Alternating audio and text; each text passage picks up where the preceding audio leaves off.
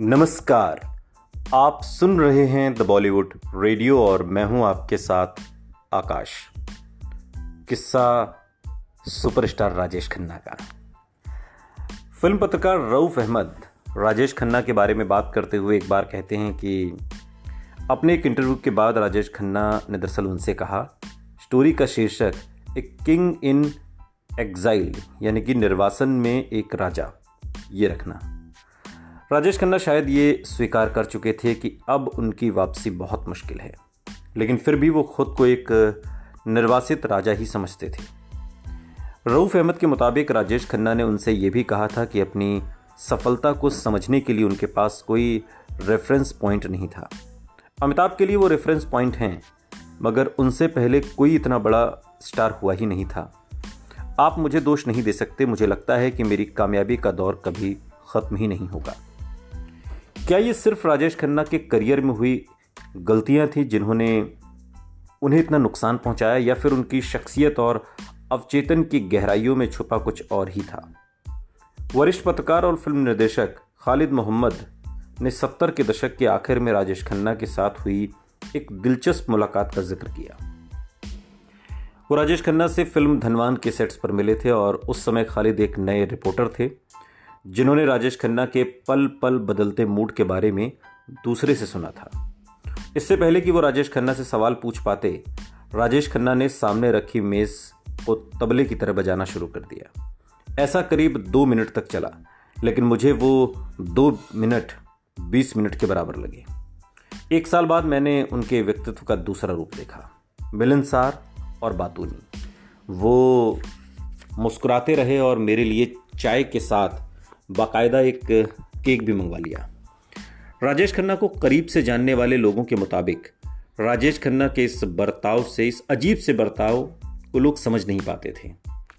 और एक मिनट में वो बड़े दिल वाले होते और पंजाबी शख्स नज़र आते, आपको बहुत जैसे होता है ना, पंजाबी जो दिल वाले लोग होते हैं उस तरह से। तो दूसरे पल आपको वो खामोश, घमंडी और मोडी शख्स दिखाई देते और उनके इन दोनों पहलुओं के बारे में अलग अलग कहानियाँ सुनने को मिलती हैं। उनकी सबसे करीबी राजदार अंजू महिंद्रू भी शुरुआत में शायद उनको पूरी तरह समझ नहीं पाई। अपने एक इंटरव्यू में अंजू ने कहा था कि, मैं जानती हूँ कि ये एक विरोधाभास है, लेकिन राजेश खन्ना ऐसे ही हैं। कन्फ्यूज़न हमारे रिश्ते का अभिन्न अंग था। अगर मैं स्कर्ट पहनती थी तो वो कहते थे, तुमने साड़ी क्यों नहीं पहनी अगर मैं साड़ी पहनती थी तो वो कहते थे कि तुम भारतीय नारी वाला लुक दिखाने की कोशिश क्यों कर रही हो? हालात और बिगड़ गए, जब राजेश खन्ना सुपरस्टार बन गए। सुपरस्टारडम के बेइंतहा दबाव में राजेश खन्ना के दो अलग अलग रूप सामने आते थे। स्क्रिप्ट राइटर सलीम खान कहते हैं कि वो बिल्कुल अलग तरह का इंसान था। सही या गलत तो पता नहीं, लेकिन वो अलग था। वो अगले दो मिनट में क्या करेगा, ये कोई नहीं जानता था। He was the most unpredictable man film इतिहासकार सुरेश कोहली ने भी राजेश खन्ना का ज़िक्र करते हुए बताया कि परपीड़ा देना राजेश खन्ना के व्यक्तित्व का हिस्सा था। डॉक्टर जैकिल और मिस्टर हाइट सरी का दोहरा रूप। वो एक पल में कुछ ऐसा कह देते थे या कर देते थे जो दूसरे को ठेस पहुंचाता था। लेकिन शायद उन्हें इस बात का अंदाज़ा नहीं होता था। जैसे जैसे लोग उन्हें छोड़कर जाते रहे, वो अकेले होते गए। लेकिन उन्हें अंदाज़ा ही नहीं था कि लोगों को उनकी कौन सी बात से चोट पहुँची।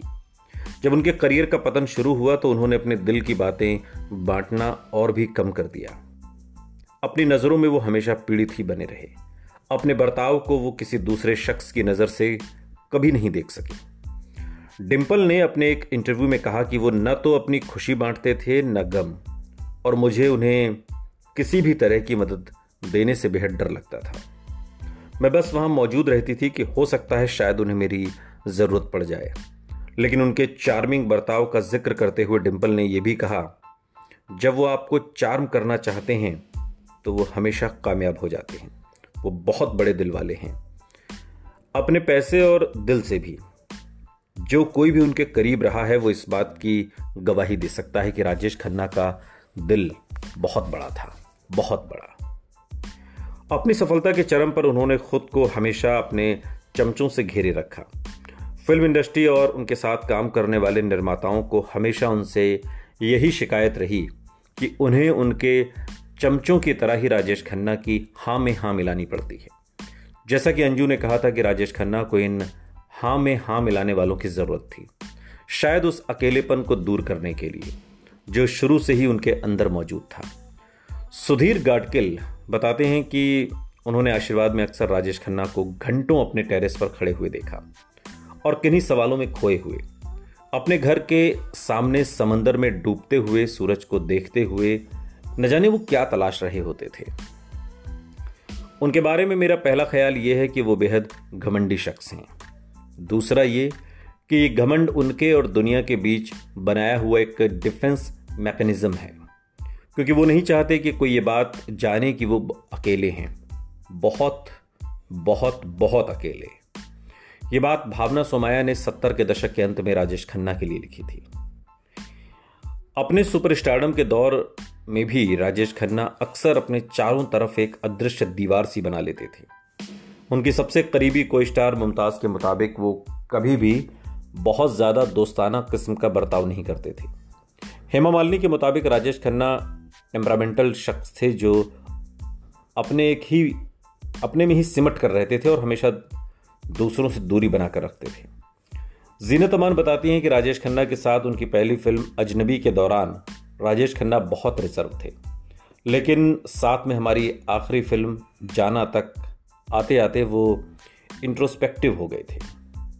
आशा पारेख, जिन्होंने राजेश खन्ना के करियर के उतार चढ़ाव को देखा, वो कहती हैं कि जब हमने साथ में अपनी पहली फ़िल्म बहारों के सपने की, तब वो सुपरस्टार राजेश खन्ना नहीं थे।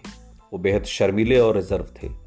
जब हमने आन मिलो सजना में काम किया तो कामयाबी उनके अंदर आत्मविश्वास लेकर आई थी और वो ज़्यादा एक्सप्रेसिव हो गए थे।